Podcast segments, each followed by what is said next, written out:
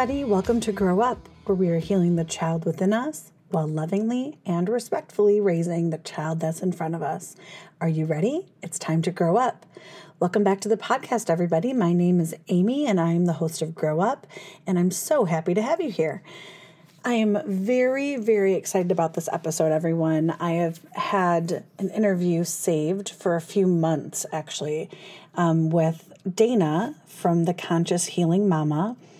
And it's an awesome conversation that nearly every week since we've recorded it, I couldn't wait to put out. I was like, oh, it's going to, you know, I'll do it for the next episode. Oh, no, maybe this episode and, you know, after this one. Or I just kept like putting it off and putting it off because it just felt good and special. And I was, you know, kind of life just kept happening. And then there were other things coming up in the middle. And I kept kind of, you know, thinking it would be the next step, next one, and the next one, and the next one. And here we are months later, and I still have this episode to share with you. So today's the day, and I'm super excited about it. It's a great conversation with Dana, my new friend. It felt like we instantly kind of could relate to each other and hit it off.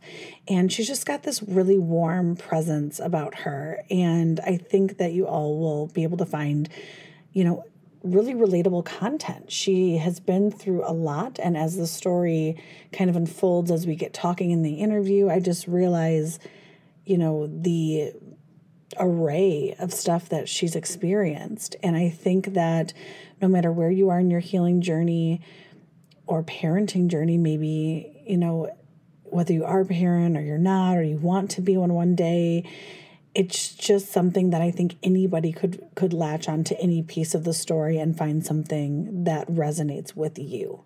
So I'm really hoping that that's the case, and that everyone who's listening right now will, you know, be better after this interview. Um, I just love her perspective. And I found after speaking with her and re- listening back to it, I found so many little gems, you know, things that she said that I just was like, wow, what a great quote.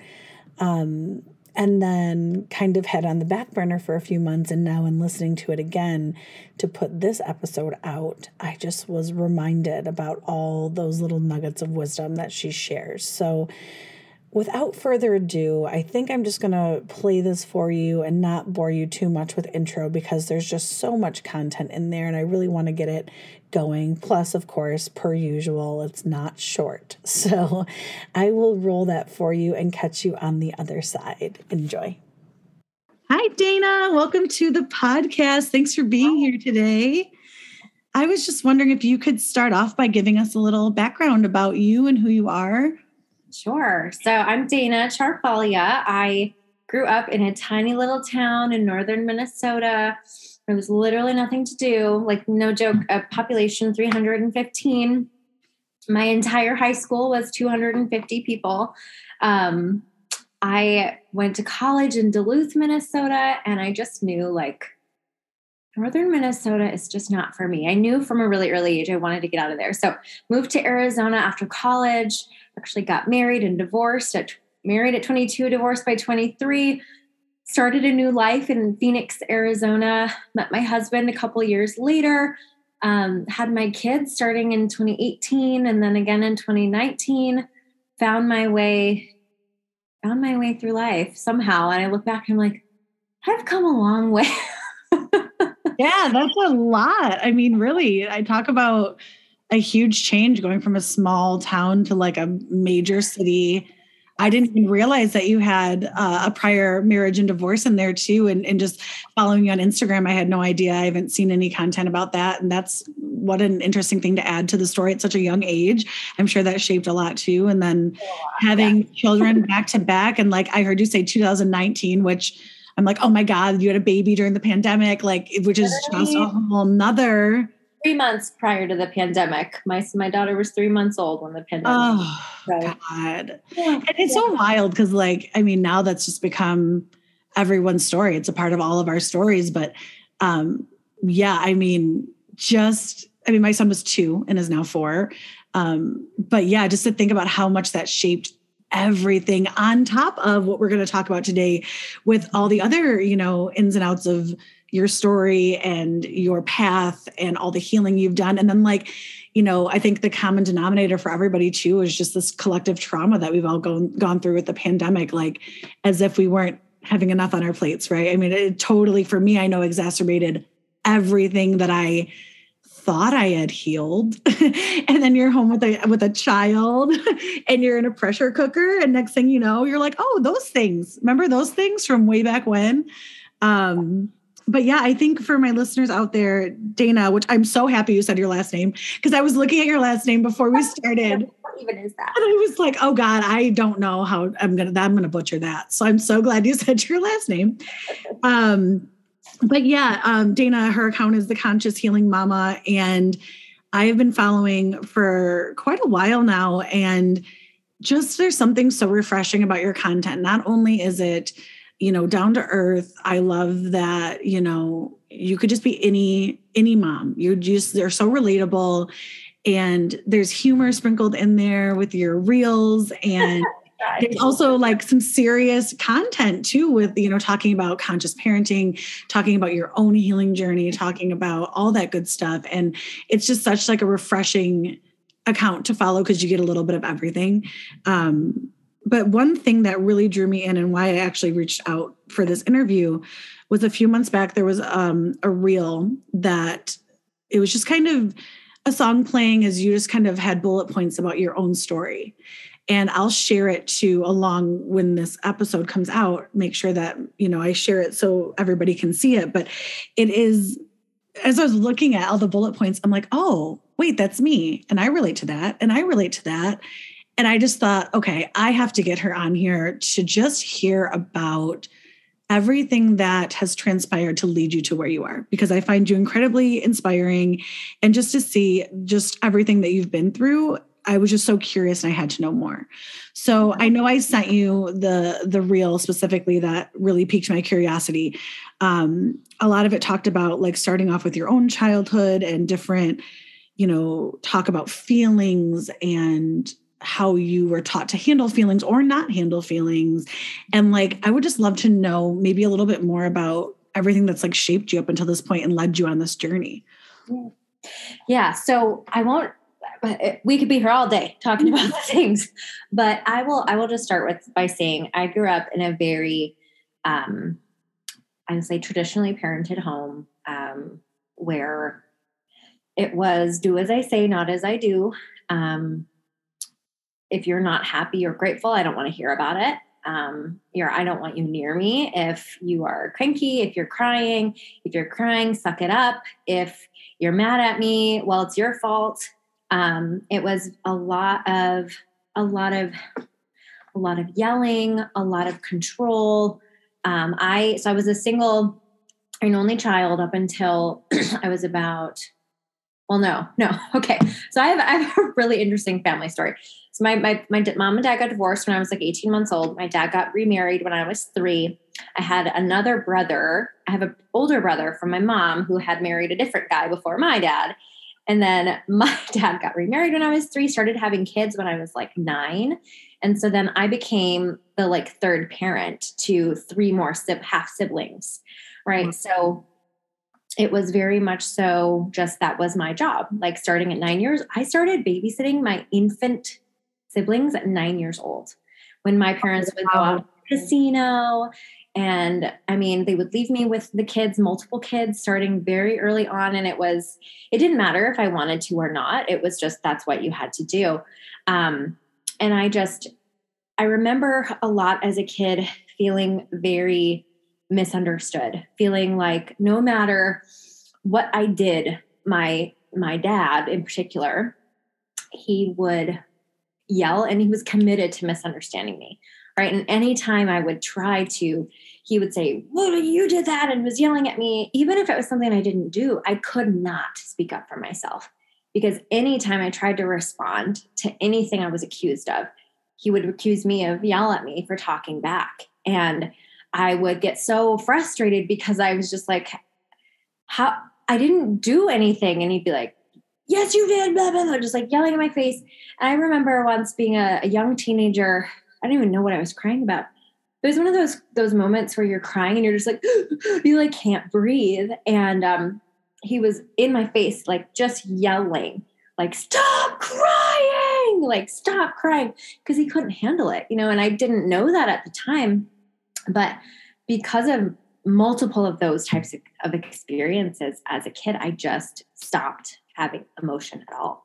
Like at all, it was, it was gone, right? Like my body knew it was not safe to have that, or it was pointless, right?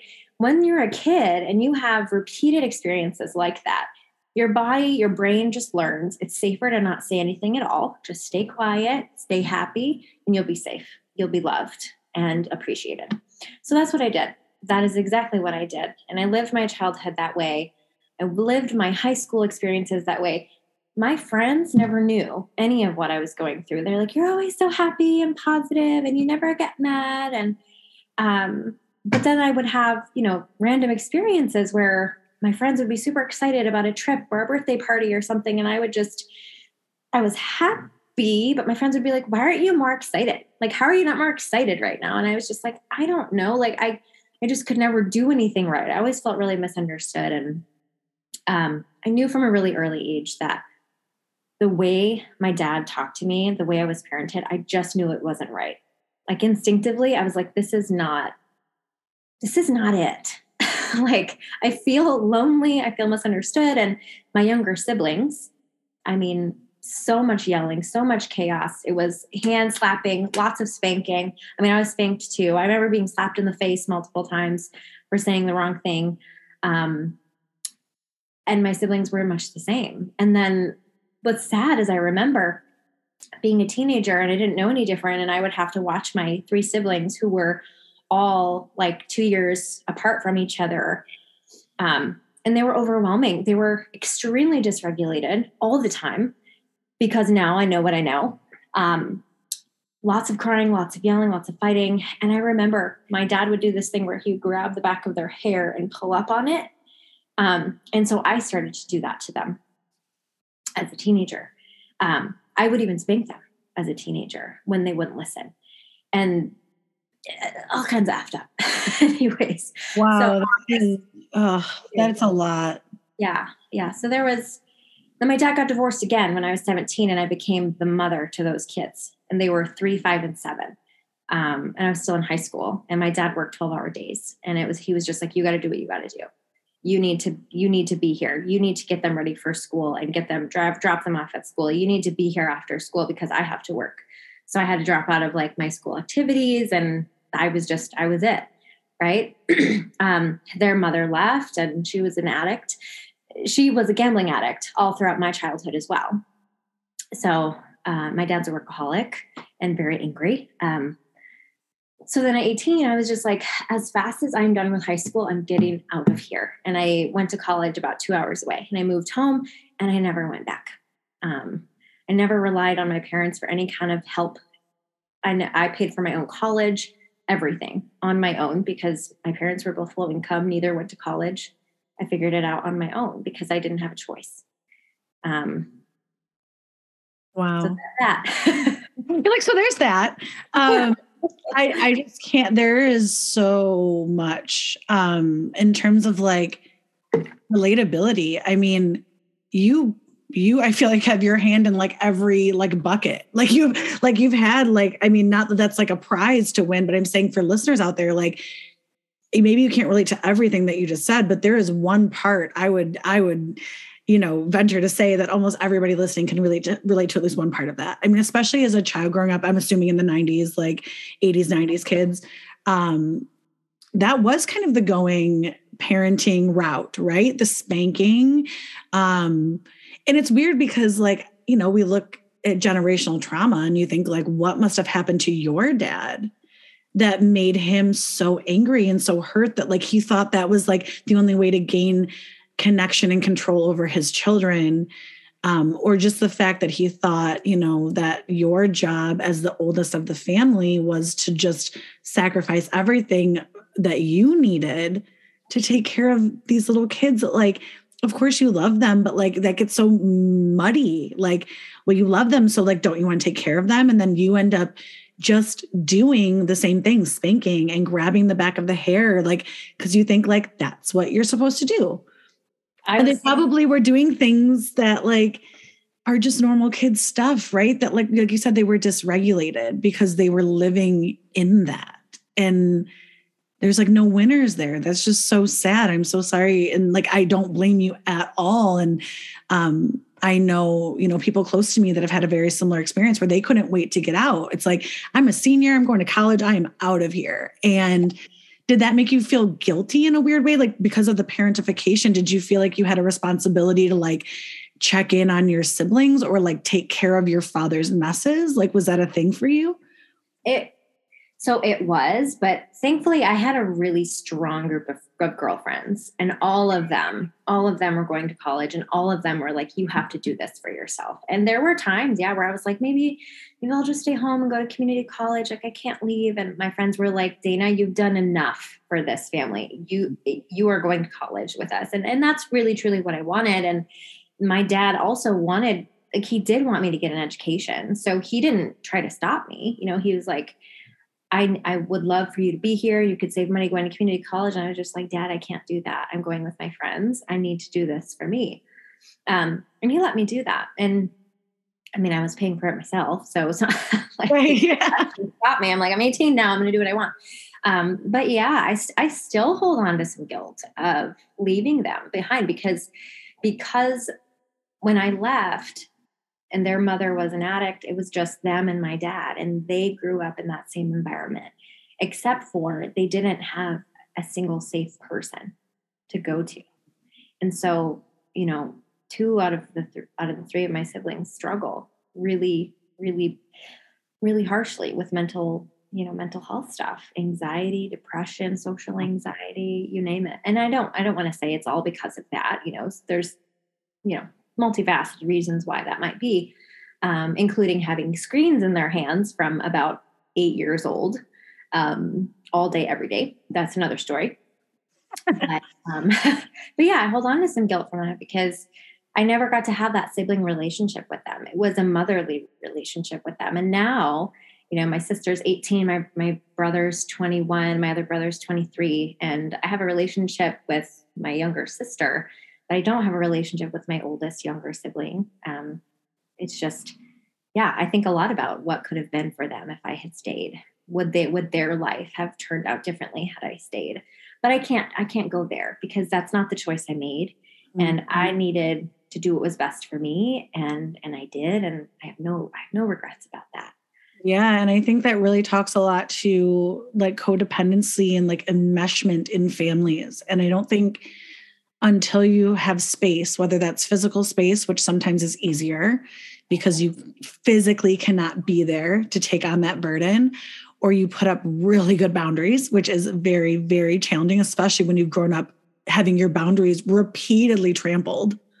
Okay. Um, but like to see that, like, you know, you've kind of broken that cycle. It sounds like maybe your youngest sibling has tried to break the cycle or is breaking the cycle. And then maybe to see some of your other siblings that maybe got caught up in that like kind of lifestyle because of what they were marinating in. And I think that just shows, if nothing else, it shows the importance of kind of what the climate that we raise our families in. And, and, and as parents, what we, those bumpers that we put into place to separate from those toxic cycles for our well-being, but also to carry on in our family and give to our children. Right. I mean, because as sad as it is, like you want to save everybody. And obviously your heart is huge and you want to do that because that's just what you felt like you, that was your role, but it wasn't your responsibility. Those weren't your kids, you know, and it's sad. It's really sad because you, there's all those what ifs, but yeah, at the end of the day, like your well-being and your children, it's like you're breaking that cycle of enmeshment that everyone else's feelings are your responsibility and they're not. And that's really hard when you love somebody, you know?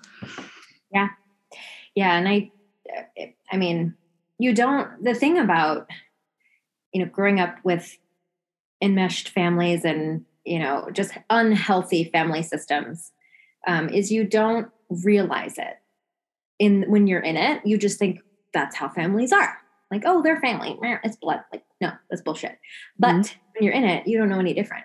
And then when you get married and you have your own family, you unconsciously start repeating those same behavioral patterns, right? And so when I started, when I got married, and particularly once I had my kids, I unconsciously started to repeat that cycle of um, over, over caring for people. Um, like I just overcompensated for everybody else.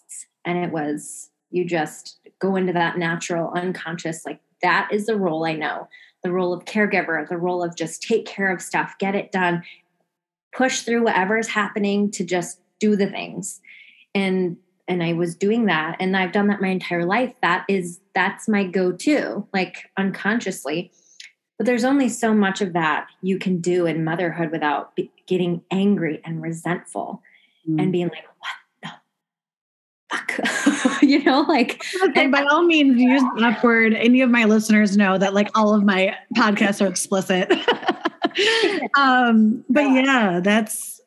Oh God, I, if I could like nod hard enough that my head would snap off at this point, like I'm just over here like, yeah, that's my story too. I feel like um, once I became a parent, my, my capacity for helping everybody but myself and my child who actually needed me, like f- physically crying, needs to be fed, um, you know, animalistic needs you.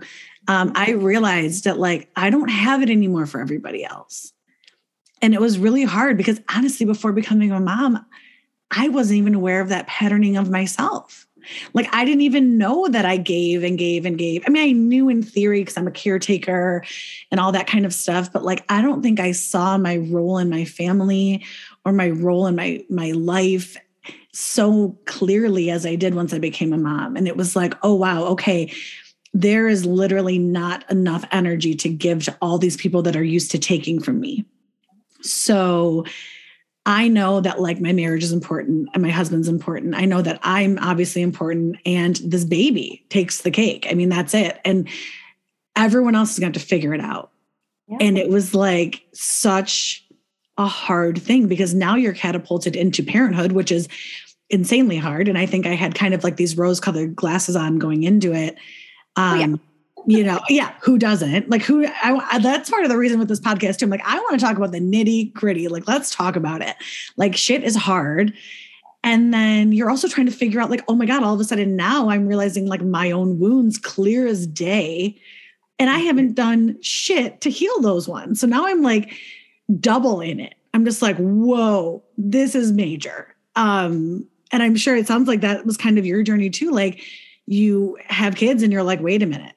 Yeah. That, that's not cool. I can't be like that. Or like, how did that kind of come up for you? Um, so I started like learning about gentle parenting first. That was like my first foray into parenting differently. I found it while I was pregnant with my, my first son. And I was like, oh yes, yes, this is how I want to do things. Mm-hmm. I started like diving into parenting stuff years before I ever had kids because I just ins- knew I wanted to do things different, but I wasn't sure how. Um, so I found gentle parenting and then I found conscious parenting and I was into all of that.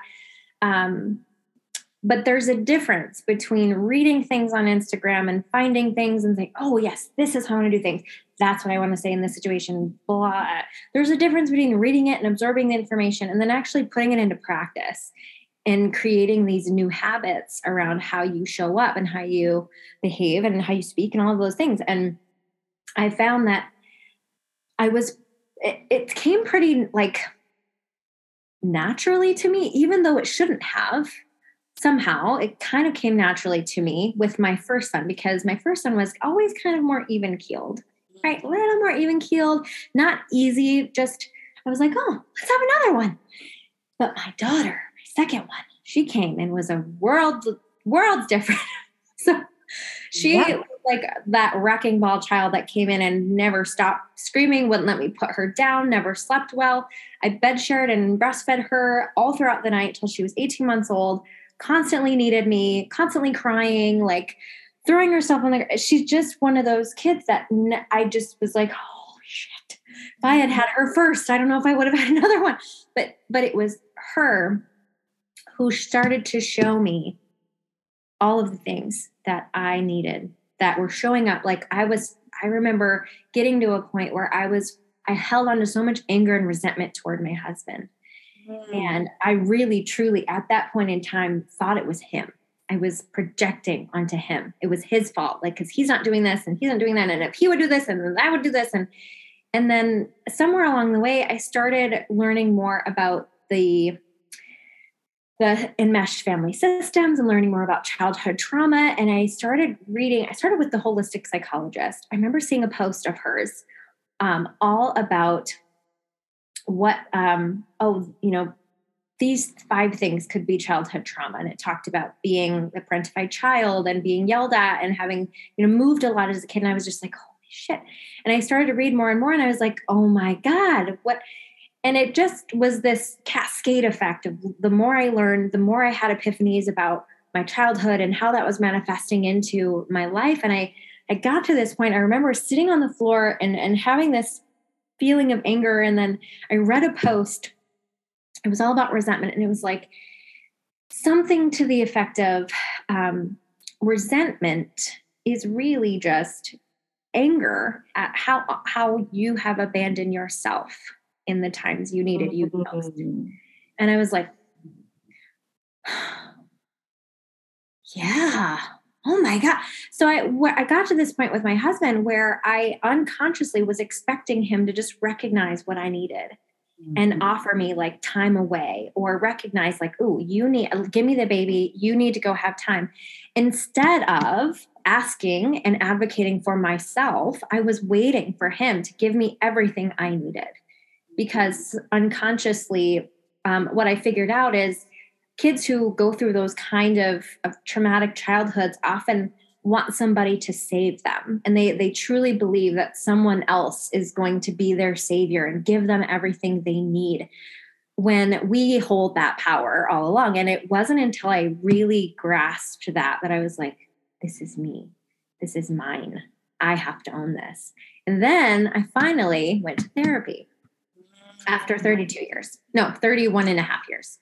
I avoided therapy because I was all about doing it myself and personal development. And I read umpteen million books, but all of that didn't mean shit once I had kids and started unraveling all of this inner stuff that had never come out before. I was like, okay, I think I need some additional help. So it's funny because I just put a post up, it was like a day or two ago, about the word catalyst. Mm-hmm. And when you talk about your daughter, yeah, it's like not that your son was not a catalyst, because obviously that was your intro to motherhood, and motherhood is a catalyst in and of itself. Mm-hmm. But my son is very similar, it sounds like, to your daughter. It's like that thing that you thought you could avoid, like, yeah, good luck, because they are going to take you to your absolute limit. And he is also the reason that we are one and done because I thought I wanted three or four kids. And then I had him and I go, okay, wow, that's uh, takes one hundred percent of both my husband and I to even get through a day.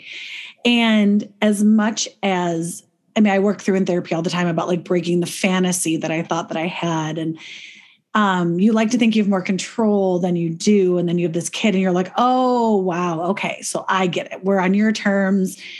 And that's great. And as much as I, it drains the ever loving, you know, everything out of me, I wouldn't change him for two seconds because it has made me get really honest and confront these patterns and these, it's made me question everything. It's made me go back to the drawing board every single day about the way we do things and why we do things. And does it have to be now? Does it have to be like that? And they are a gift. They really are, as hard as those children are. And whether it's a child that's a catalyst for you or a or a divorce or a relationship or anything, you know, a death, a trauma, anything. But um, those catalyst moments are really amazing. And so when you're talking about your daughter, I was like, oh, yeah, I know the type well. Um, and I think what's really cool about you as I listen to your story is the fact that even in those moments of resentment, and I love that quote about, you know, you're right. It's really just anger at yourself, you know, like with, you're like, I'm, I feel resentful, but that person didn't know. It's because I didn't communicate it. But when you've been stripped from your own power at an early age, when someone was telling you what you had to do and didn't listen to you and misunderstood you constantly, you forget that you have a say-so because you never did. You were raised in those formative years of your life not having a choice. And mine's different in a way in that um, I didn't, my parents were definitely more conservative and traditional the way you describe. Um, but my situation was more with uh, my older brother was sick and died. And so for me, it was like catapulted into this, I didn't choose this. But now I'm just in this situation and no one did, no one did. And I have a ton of compassion for my parents and the way that that all went down. But the point is when you've been stripped from your power and you're kind of just trying to fumble your way through. And for me, I was fifteen. So exactly the same thing. I was a teenager. And I think my family role at that point had already been established kind of as like the, the strong one or the one that can handle a lot, the independent one. Um, But no one asked me. No one asked me if I wanted to do that. No one asked me if I could handle that. And I couldn't. And I thought that I could because I did it well. But then I got older and realized, oh, okay. Doing it well meant not doing it. The, you know, I stored it somewhere else. It never came out. And I'm with you with the feelings thing. And, um, but I love what I love so much about you is that you take all these, these hits, if you will, as like an invitation to look inward. And I think that's so inspiring that like you're able to, for whatever reason, like you said, I don't even know why I dove into this kind of parenting and I, and I knew that I wanted to do differently, but I just knew. Mm-hmm. And that's incredible because you were kind of born a cycle breaker. The fact that you, instead of looking at yourself as a victim, which is so easy to do, and we all fall into it at times, but you kind of were like, how am I going to do this differently? Or what am I responsible for in this situation? Like with your husband, you know? And I remember feeling that way. I had a newborn baby. I remember rocking my son because he was like your daughter, never could put him down, just inconsolable and rocking and rocking and rocking in that glider, you know, at two a.m. and being so, um, feeling so underappreciated by my husband, which is not true. It is not true. And I remember thinking to myself, the but like the logical part of me was like, Amy, that's not true. Yeah. He, he he is so grateful for everything you do. And and I was like, but I didn't feel it. Mm-hmm.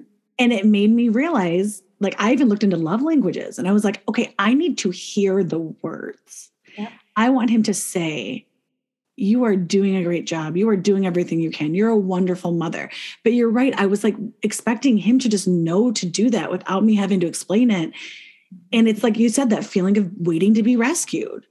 Why doesn't he just know what to magically do? But again, it's like when you've been stripped of your power and you've lived your whole life feeling like it was for everybody else, you don't even know how to express your own needs. No, your nervous system learns it's not, it's not safe or it's not going to be listened to or acted upon. So you, it's like a learned helplessness in a way. Yeah. Um, and it's just it's un- ironic because we've both were put into these positions of being these like parentified children who had so much like together that like, I would have never described myself as helpless because I'm like, oh no, I always handle it. I always handle my shit. But then you realize that like deep down it's coming because you do feel so helpless. Like you're wanting that control because everything feels out of control, right? It's like a weird, like, I don't even know it. Like almost doesn't seem to make sense, but it's like this counterbalancing, like, thing, I guess. Yeah. Yeah. And I, I don't know about for you, but what the, I feel like the biggest breakthrough I had um, in my healing journey, especially when I first started diving in and, um, and going to therapy was I realized just how much of my personality was not actually who I was, but rather who I became to survive and thrive in the environment in which I grew up in. So that, you know, I've always been just, and I call, I've called myself an eternal optimist for so long. Mm. Someone who always sees the bright side, always sees the positive side. But that was literally the only way I could have survived as a kid. That was my coping mechanism. I see the silver lining. Mm. But what that did for me was I emotionally bypassed everything in my life by going straight to the good reasons why, the good things that are coming out of what happened. And so then I could escape feeling sad or mad or whatever. And I could jump straight to grateful for why that was happening. Mm-hmm. So all these repeated experiences of emotionally bypassing the hard stuff just built up, built up, built up, built up. And then all of a sudden you don't even realize you're walking around as this like your shoulders are up here. Like my shoulders are freaking rocks because oh, same, yes. you know, you're in tension and you just don't, you don't even understand until I, I remember I did an E M, one E M D R session mm. and in one E M D R session, it's kind of crazy how, how, how, how it all works and how our brains release things, but how much lighter I felt after I was able to process and release some of this repressed sadness and anger that I was holding on to from when I was a teenager. And we carry that stuff for that long and it just sits in there, boils. At some point it has to come out, and whether it comes out as chronic illness, chronic pain, mental illness, what, what have you, comes out some way. Um, But you don't realize how much you're carrying until it's no longer there. You're like, oh, this is what it feels like to actually live in the, in the moment. Yeah. Um, instead of constantly thinking about what's next or being prepared for the next bad thing that's going to happen. And you don't even realize you're living that way. You're living on autopilot. Yes. It's like that hypervigilance that you, you have just because you're right. You're, you're like the person that's waiting for, you know, just something bad to go wrong because you're the one that always handles it. Or something, yeah. Right? I mean, it's like that. I can relate to so much of what you just said. I had a um, an old mentor in my life that used to say disease, if you break it down, was dis-ease. Mm-hmm. And I think about that so often that like, if it doesn't come out somehow, that dis-ease inside of your body could turn into disease because you're having that, you know, that chronic just turmoil constantly. And like you said, like the tightness of your body. And I mean, I know for me, my anxiety triggers blood pressure issues. It triggers all kinds of things that are like real, real, real, real symptoms, migraines. Um, I mean, just things that like totally impede on the quality of your life. Yeah. And you don't even know, you know, you have no idea. Like, you're just like, oh, this is just me. Like, Or you or you treat it with medicine or you treat it with whatever. And it's like, you're not getting to the root of the problem. You're just putting another Band-Aid again over these things. Can you talk a little bit about um, the E M D R and like what that is and what that was like, like what that experience was? Yeah. So E M D R is, um, oh my gosh, I'm going to have to, it's like eye movement desensitization, something. Right. It has all the lights with the therapy. I've never done it before, but I've heard really, um, really great things about it actually. And that's why, especially, especially for trauma or like, um, what do they call it? Like C T, P T S D, like compound, um, trauma too. Um, and I've heard that it works really, really well for that, but I'm just curious, like what that was like and how did you know to look for the E M D R type of therapy? Was that something? So when I was looking for my therapist, I knew that, so I, I, for anyone listening who's like, I think I want a therapist, go to psychology today dot com. They have an amazing search function, anything you could want to search for in your city, whatever. So I searched for someone who had E M D R. Um, I wanted to work with a marriage and family therapist because of how deeply they're ingrained in family systems. And I just wanted that and attachment and trauma. So I knew that I had attachment wounds. I knew that I had trauma. And I knew that, you know, my family played an immense part in who I was. So the E M D R, I have known about E M D R therapy for a long time because my mom, um, my mother, it's a whole other story, but my mom struggled with mental illness and addiction. And, um, you know, she tried to commit suicide seven times throughout my childhood. Oh, wow. And she finally, finally at about forty-seven years old, got help and, and did E M D R therapy. So that's how I knew what it was. Um, and I went to therapy and the, my therapist actually asked, like, are you interested in E M D R? And I'm like, yeah, do you think that that makes sense for me? And she's like, I do, I think it makes sense. So traditionally E M D R happens over a series of, um, of sessions. Usually it's like seven, eight sessions that build upon one another, but basically there's two ways you can do it, or maybe even three ways, but there's like either this flashing light that you follow with your eyes while the therapist like asks a question. And then while your eyes are going back and forth, you take some time to process it and then see just organically what comes to mind and you talk through it. Um, and then, but so you, either you can do the eye light flashing thing, or they have little buzzies that you put in your hands and they, they vibrate. That's what I used. Ah. So what that, it does something to the brain that makes your brain focus on the sensations or the movement, and the eye movement partnered with the areas of the brain that are firing help release repressed memories and repressed feelings that you otherwise would have really a really hard time releasing. So what the progression of the E M D R therapy is to take out these repressed emotions, repressed memories, and then put them back in, in a place that is safe and you can more easily process it. Mm. To, the goal basically is, like, if you have a really hard experience and you just don't go there because it's hard to talk about and you feel re-traumatized, the goal is for over that cycle of E M D R to bring that to the surface, and then by the end, be able to talk about it and not feel activated. Wow. So wow. I didn't go through that whole cycle. I did one session, and after the one session, um, I was, I ended up talking about a really, the day my dad told me that his wife was leaving him. Um, I had just dropped off my best friend at the airport. She moved away to Colorado. I was driving on the freeway. My dad called me. This was my seventeenth birthday. My dad called me and he said, he was crying and he said, "Your mom is leaving me." And I remember hyperventilating on the highway and like pulling over and just like not being able to breathe, like crying. Um, and then going home, and he was crying and the kids were crying and he was like, "I don't know what I'm going to do." And I remember being like the strong one. And I was like, I'm, we're going to get through this together. Like, it's going to be okay, Dad. And, um, you know, and that, at that point he asked me, you know, he needed me to, to be that like big support for him. And I was, you know, I stepped up in ways that I had to, I didn't have a choice, but I didn't realize how much, um, grief and sadness I was holding on to from that particular experience, because in those moments you just do what you got to do.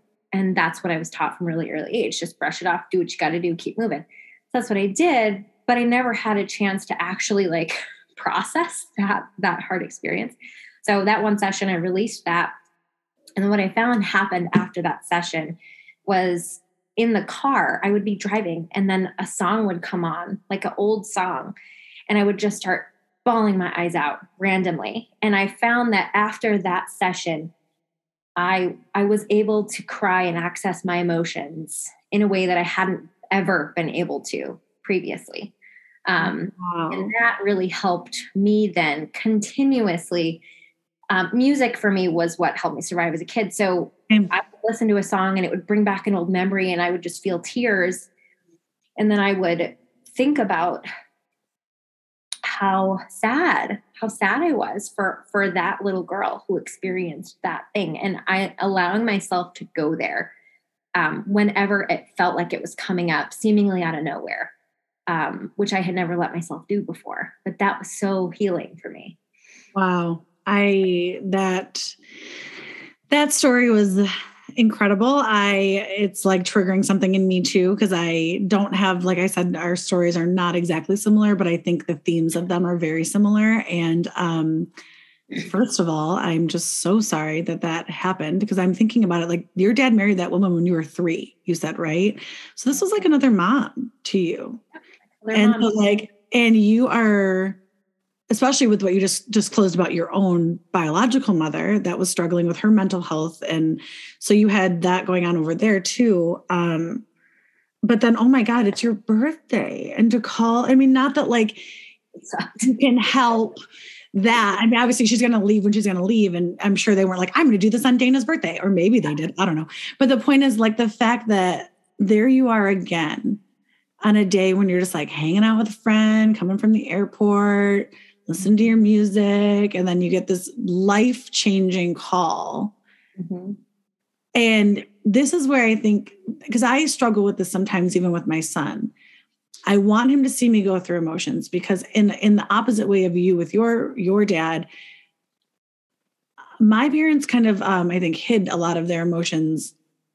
And then all of a sudden it would like unleash at a certain time, you know, but it wasn't like this constant bombardment. But I knew that like I needed to keep in my place to keep all the chips where they were. Mm-hmm. Like there wasn't enough.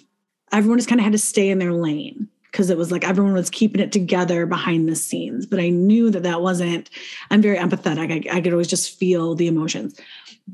But my point is, like, you're rushing home to support someone that they should either have the skills to do themselves as an adult, not be depending on their their seventeen-year-old daughter, and like therapy or something else. Like, that is not your job, and it's your birthday, and now you're sitting there being this pillar of strength for someone when all you want to do is be seen. And I'm saying that, like, I mean, I guess I'm assuming your feelings, but like for me, I'm I'm kind of speaking like as my own self. Like, I remember just being so excited to spend a day with my parents after my brother died or something, and it'd be going great. And then all of a sudden it would be like the end of the day, and like I'm supporting a parent through their big emotions around the grief that they're carrying, and rightfully so. Yeah. But I'm thinking, I didn't want this to be like that today. I just wanted to be a seventeen-year-old kid, because I was seventeen also at that time. Mm-hmm. Um, because the rest of my high school experience was, you know, filtered through that lens. And so it just is like, it's hard because, like, you know, you can't you can't fault your dad for having big emotions about his wife leaving. And I can't fault my parents for having big emotions around the death of a child, which is something I could never possibly imagine. But what you can expect responsibility for is not putting it on somebody who is a child themselves and who also is going through a loss. You just lost a, a stepmom. Yeah. I just lost a brother. Like, and it's hard because then there's that enmeshment where you feel like it is your responsibility and you do want to be there for them because you love them. And love to you looks like putting your own feelings aside and supporting your parent. Yeah. And that is just like, I just have goosebumps right now. I've been talking about it. And the idea that that therapy style, because I love my therapist, I talk about therapy all the time, but I love that because there is some part of me that I I tell my husband, I feel like an android. Like, I'll be like, that's sad, but I don't cry.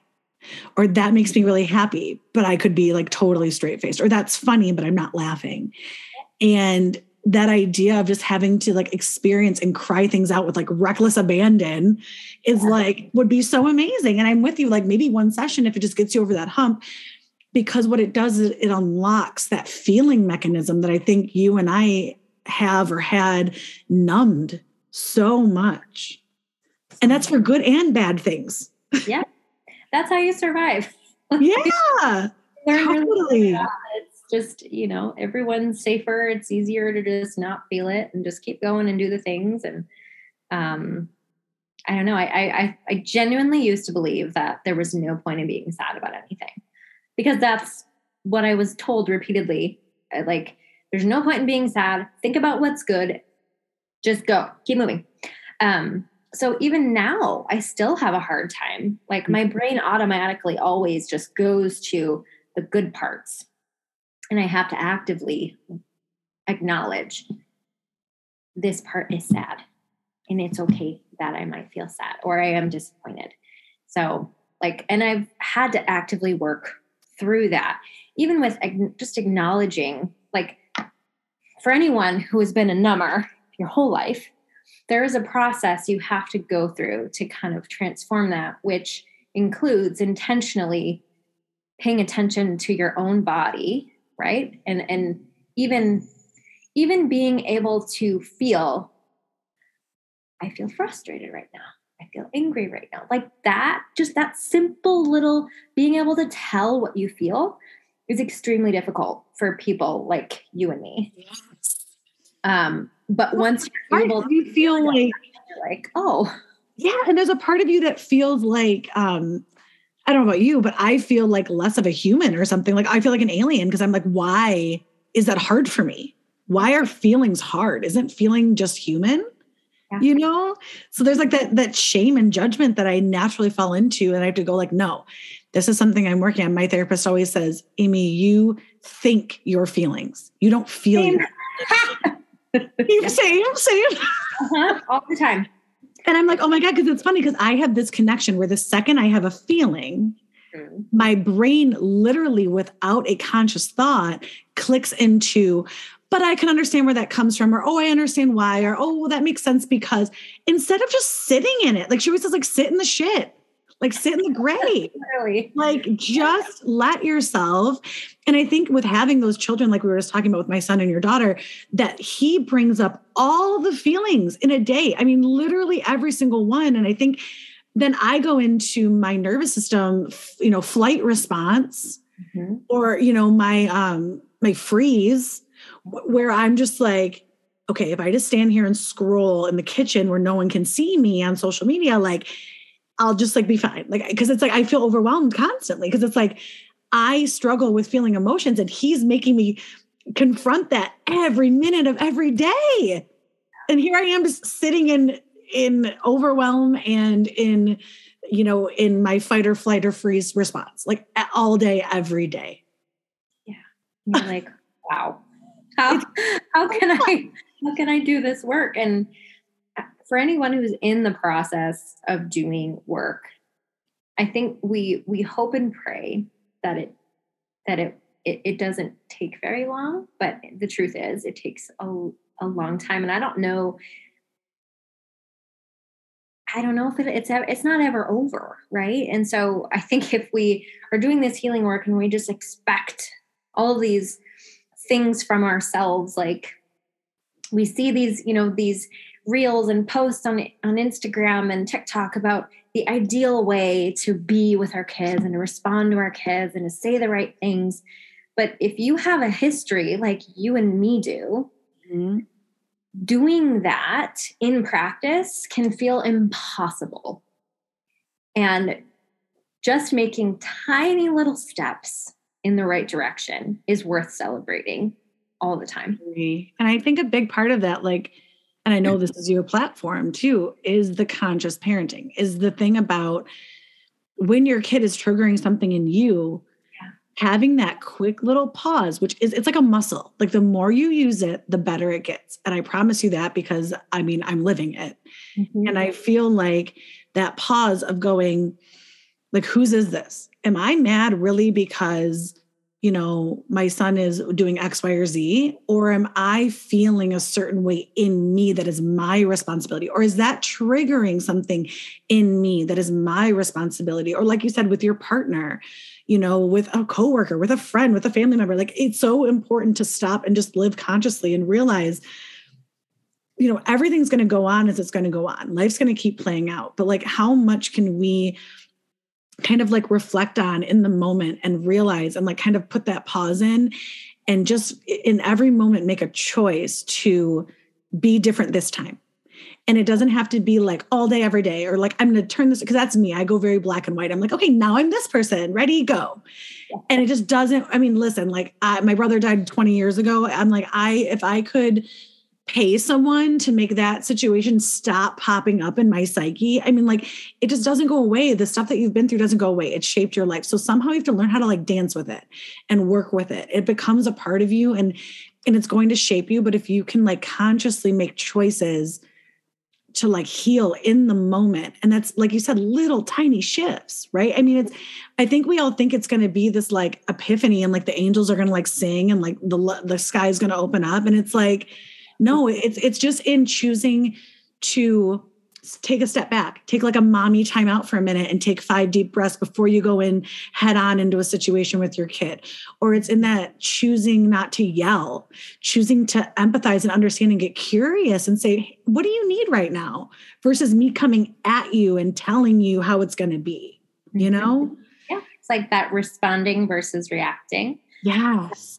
Right. And a lot, I, I hear from a lot of moms or just parents in general who are like, before I can even consciously pause, I've already done the thing I didn't want to do. Like, I don't even know. There is no space. And I'm just like, yeah. I hear you because I've been there. Yeah. It's almost like a mini blackout. And I say something and then I'm like, where did that, what? Oh yeah. My God, that was terrible. And we're, that's going to happen, right? Especially if you have trauma and just like you grew up in chaos and all these other things. There are reasons why that's going to happen. And you can't ever completely one hundred percent eliminate that from happening. But what I always tell parents to do is if that is you, if you are a person who goes from zero to one hundred in one second flat and you lose it time and time again, what you have to practice doing is not focusing on, I'm going to, I need to stop losing. I need to stop losing it. It's like, no, your goal is to pay attention to your body enough to see the signals that the losing it is coming. Because if you can start doing that, then you can get ahead of your body losing complete control and dysregulation and not react that way so frequently. So that helps. That's a huge tip. I was actually, it's funny. I was actually going to ask you that kind of in closing, like what's mm-hmm. the best piece of advice? But I think that that is yeah. such a great piece of advice, because you're right. Before it actually comes out of your body, it's in there already. Yeah. And I, and I'm just thinking back, and I'm sure if anyone's thinking back right now to like a situation that really triggers you with your kid. Mm-hmm. And it's like, you can already kind of see, I mean, no, for me, like bedtime's huge, but like at that point, you have a whole day's worth of crap on your shoulders. You know what I mean? Like you can already kind of see like the writings on the wall, you know, when, when that's what's going to spill out of that cup, like, cause that's what's inside of you.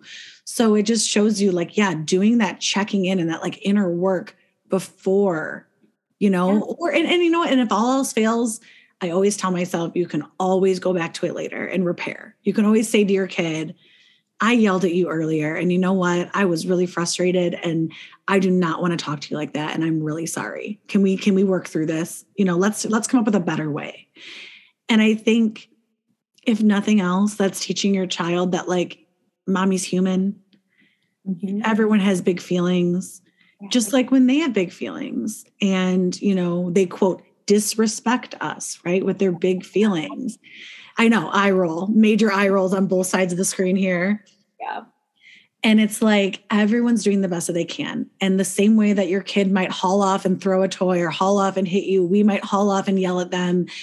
Everyone reaches their limit. And I think it's about doing the best you can in that moment, noticing it in your body, or going back later and just trying to repair, and then working on yourself when you can is such a huge mm-hmm. thing, because at the end of the day, like, it's not about the kid. It's not about your partner. It's you. It's all the stuff you're carrying inside of you. And I think it's like they're holding up that big mirror at you. Like, yeah, mom, you're frustrated.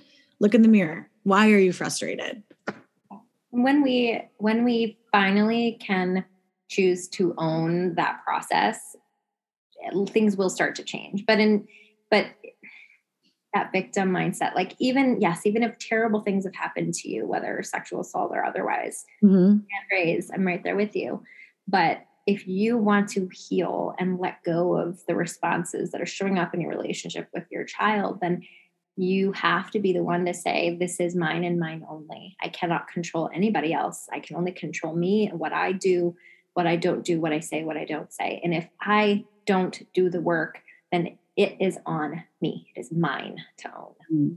And that you feel empowered. Once you own it, you're empowered, because it is truly in your hands, which is almost like if you've never had power before, it's kind of scary. You're like, I actually do have this level of power when I felt so powerless my whole life. And it's like, yeah, yeah. And once you step into that, you're like, holy crap, I, it's me. It's been me the whole time.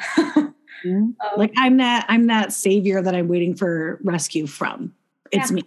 I could just rescue myself.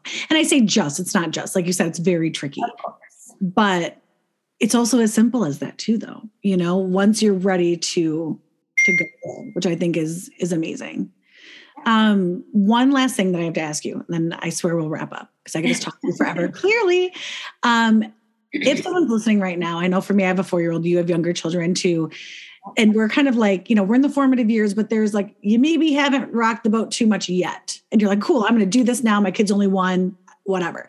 What about someone listening that's got like an eight-year-old or something that they're like, oh my God, I've done this quote wrong for eight years. Now what do I do? How do I start that change? Do you have any advice for that person that feels like they want to make a change, but they feel stuck in their parenting and they are almost like perpetuating that cycle they don't want to do anymore? Yeah. First of all, I will say, hugs, because you're going to have some grief around the things that you've done, and you may feel just really bad. And I don't think that that's, that's not wrong to do.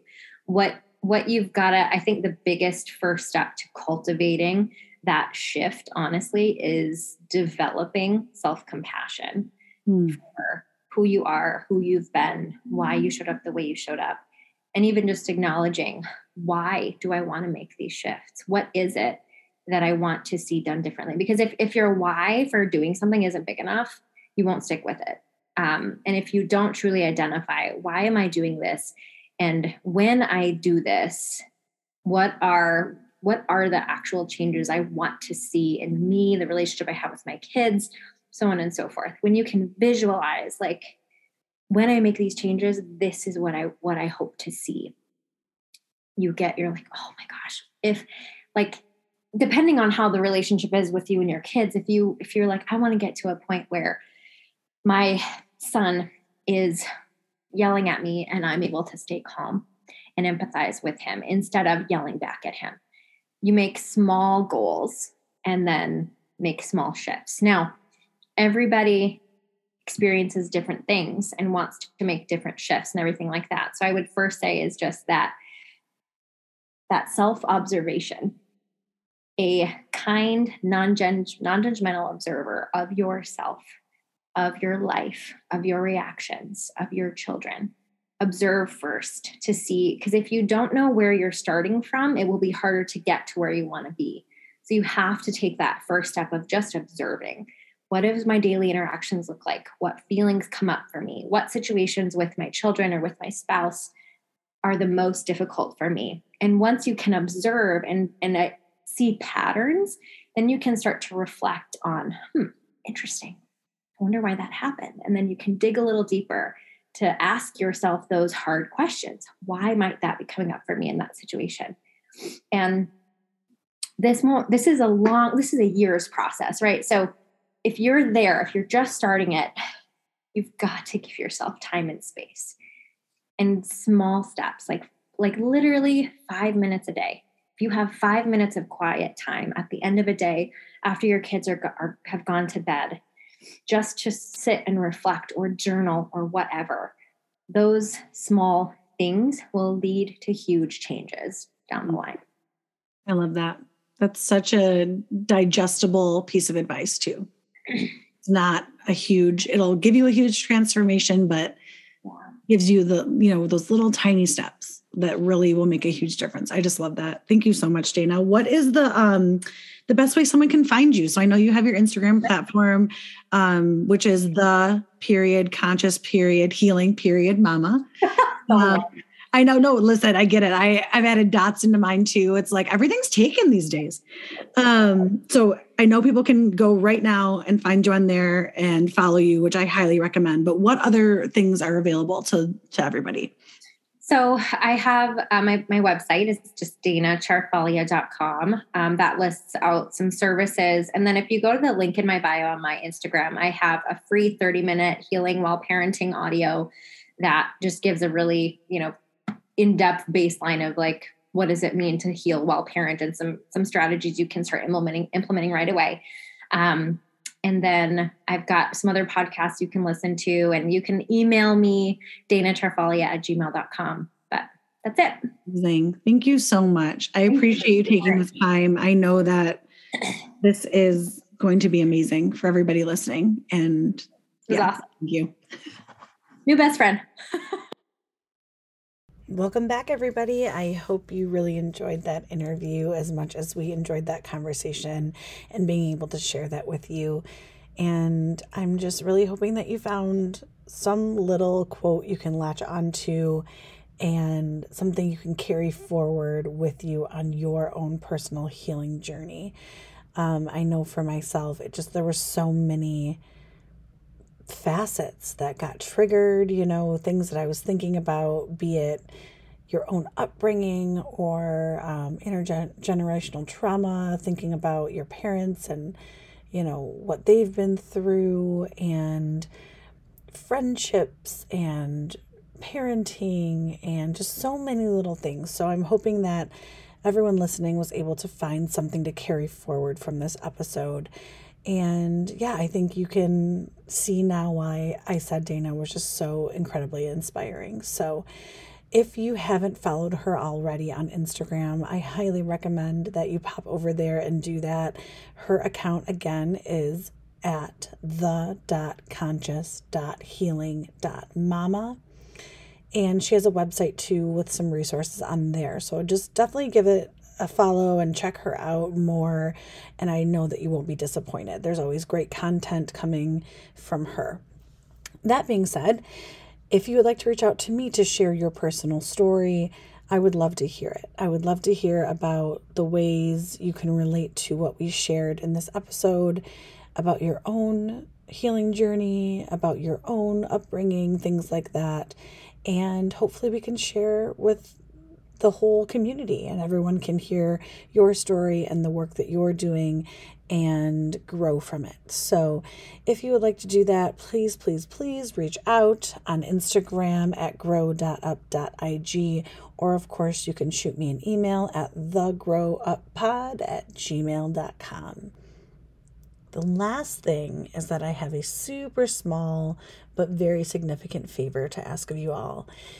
If you are a longtime listener of the show and you love this podcast, if you're somebody, even if you're brand new, who just really enjoys it, I would be so grateful if you could review or leave, you know, a rating on the show. That's so helpful for visibility and for getting our word out there. Also, if you're a follower on Instagram and you love the content over there and you just believe in the message of Grow Up, I would really appreciate you sharing the account and the podcast with friends. Anyone that you know needs to hear these messages, whether it's a parenting friend or just a friend that you have that you get in those deep conversations with, that you always are trying to do better than the person you were the day before. Those are our people. So definitely share, spread the word, and just those little tiny things actually make a really big difference for a platform like mine. So I would really appreciate that if you don't mind. I know the world seems super heavy lately. I am in it too. Um, it feels like wave after wave after wave. And I just want to let you know that you showing up here every week or every other week to listen to the podcast, to keep trying to do better and to grow, shows that you are the type of person that is committed to this work. So be proud of yourselves and just keep showing up and keep doing the hard work, looking inward and just trying to be better than you were before. And I just believe in you. And while the world feels really challenging lately, I want you to know that I am in your corner. I'm here for you. Please do not hesitate to reach out. And I will catch you on the next episode. Thanks for being here. Bye-bye.